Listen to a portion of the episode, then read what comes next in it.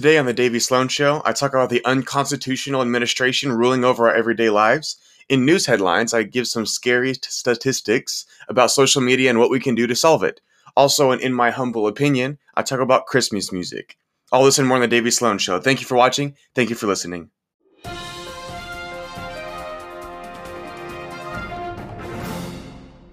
If the last 18 months has taught us anything, is that we live in a fundamentally lawless country. We have laws, certainly, lots of them. More laws than any other nation has ever had in history. These days, new bills are all like war and peace, both because they are over 1,000 pages and because nobody has ever read them.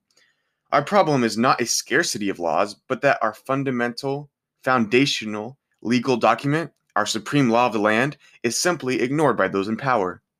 We are governed by the political whims of politicians and bureaucrats, and those politicians and bureaucrats recognize no greater law above themselves. The Constitution is, after all, just a document. It is not a deity with the supernatural ability to enforce itself. Those in power must choose to heed it. If they do not, then it becomes like a figurehead, our own version of the royal family. Quaint and historical and interesting, but functionally useless. We can scream, that's unconstitutional, all we want, but the people in power simply shrug their shoulders and respond, yeah, so what? And then go about their business. That is almost literally what the White House said this week when the CDC extended its eviction moratorium for another two months.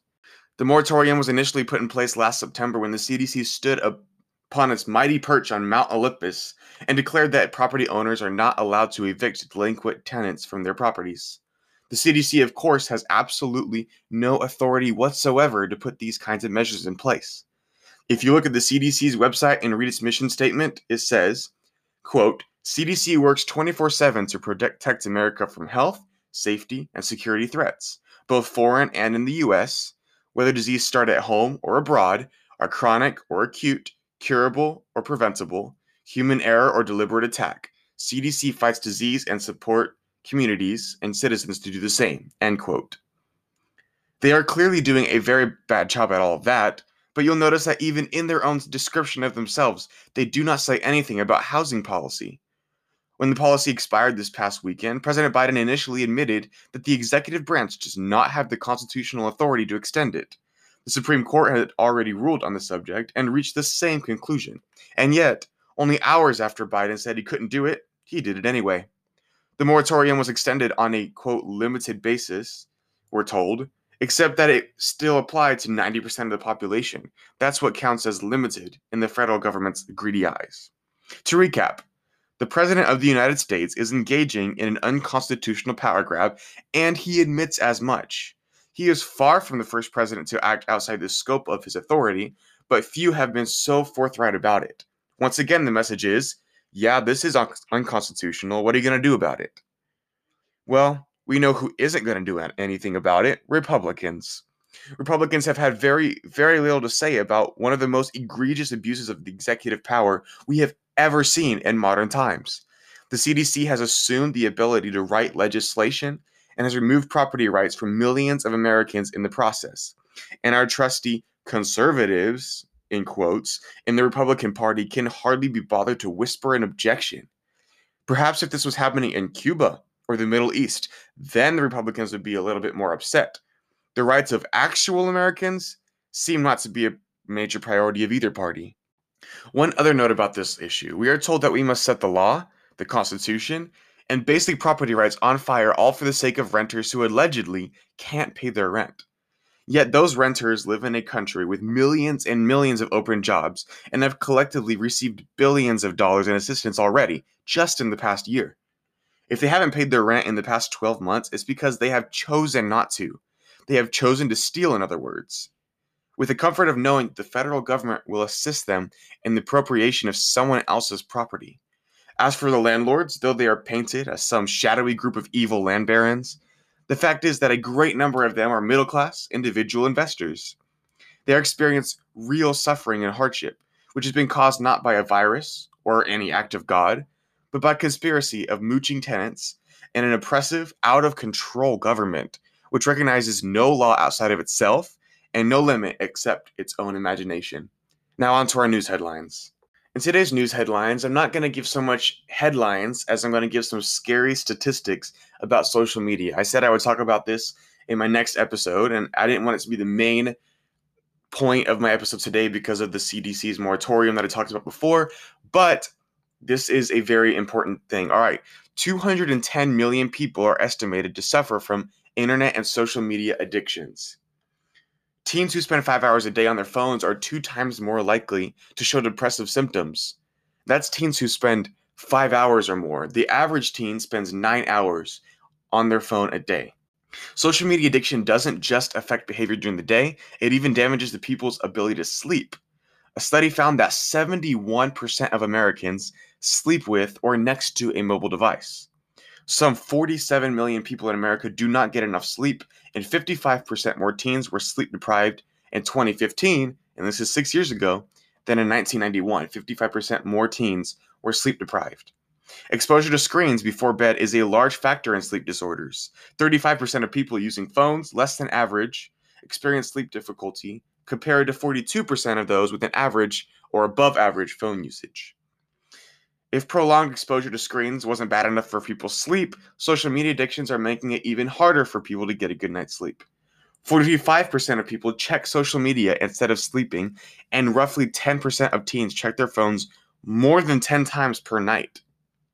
90% of drivers admit to using smartphones behind the wheel. 90%.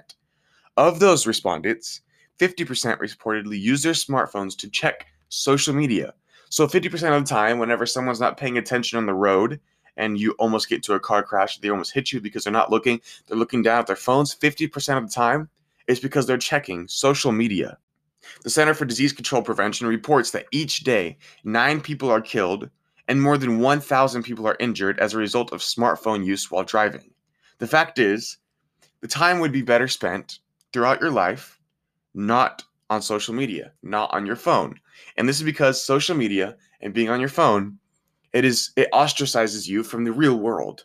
And we can talk about how it takes you away from the real world and friends, but the truth is, even in the political spectrum, you have people that are on social media, they only follow the people who they believe it with.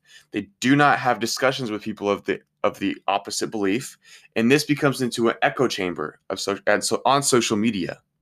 The truth is, the reason America is so radicalized, whether it's the right or the left, the reason we're so radicalized when we believe that we're right and we're the only opinion that matters because on social media we only talk with and converse with people who believe the same that we are.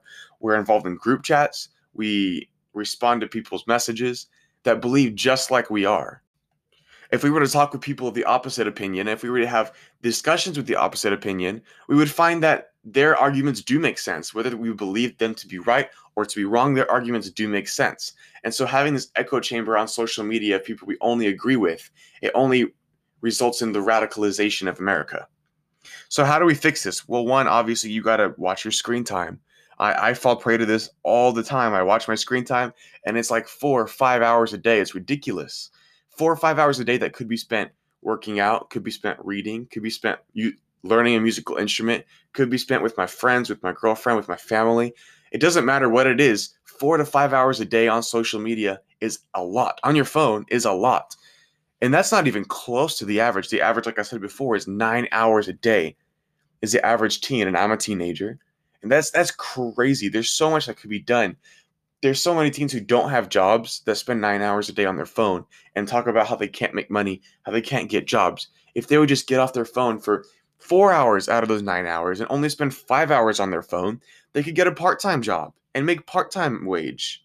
So, number one is to watch your screen time. Number two, if you are a content consumer, I say to get off the mainstream apps because the mainstream apps are designed TikTok, Instagram, Twitter, all these mainstream social media apps are designed to get you addicted. And this is even more so with like apps like TikTok and Instagram, where more consumers are young people and teenagers. So if you're a content consumer, if you just scroll through it endlessly and mindlessly and consume all the content that other people are putting out, I would say to get off these mainstream apps. Now you can still have social media, but get on apps like Rumble, like Telegram, and all these other apps that aren't designed to make you addicted. Now, if you're a content consumer, get off the mainstream apps. If you're a content creator, I would say stay on the on the mainstream apps because you're the one sharing truth. Open up to who you follow. For example, I follow Alexandria Ocasio Cortez on Instagram, and a lot of people would say don't follow her because she's putting out dumb ideas and she's a waste of a follow and you don't want to boost her followers or whatever. But I would say follow people who don't agree like you or agree opposite of you so you can learn their arguments, learn what they're saying, and either be persuaded in their way and realize that they're right, or if you already know what they're going to say whenever they're arguing with you, when it, whether they're debating with you, then you're going to know how to rebuttal their argument. So I say open up to who you follow. So don't be an echo chamber, like I said before. Now, on to in my humble opinion. So I recently did a poll on my social media account talking about social media. Yes, I uh, am on social media. And I did a poll on my social media asking if people did Christmas in July. And not surprisingly, a large majority of people do celebrate Christmas in July. So today, in my humble opinion, I'm going to be controversial. Today, in my humble opinion, I believe that we should not bring out Christmas movies, Christmas music, Christmas decorations, until after Thanksgiving Day. Why is this? This can kind of take our focus away from if you're listening to Christmas music in October, early November, it can take the focus away from Thanksgiving. I know we're nowhere near Thanksgiving, but we just passed Christmas in July. A lot of people were watching Christmas movies, listening to Christmas music, and it can kind of take the focus away from the time that you're in. If you're in November, the time to focus on is Thanksgiving, giving thanks, giving going back to the pilgrims, the tradition we've had, giving thanks for what you have. Now, you can always give thanks at any time, but especially during Thanksgiving. And if you're listening to Christmas music and already bringing out Christmas decorations and watching Christmas movies, I think it's taking away from the wonder that is Thanksgiving. However, that being said, in July, I did watch Christmas movies. I did listen to Christmas music, so I am a hypocrite of my own opinion. So, in my humble opinion, we should wait until after Thanksgiving to listen to Christmas music, watch Christmas movies, bring out Christmas decorations. However, just yesterday I was listening to Christmas music, so I am a hypocrite of my own opinion. Thank you for watching. Thank you for listening. This is the Davey Sloan Show.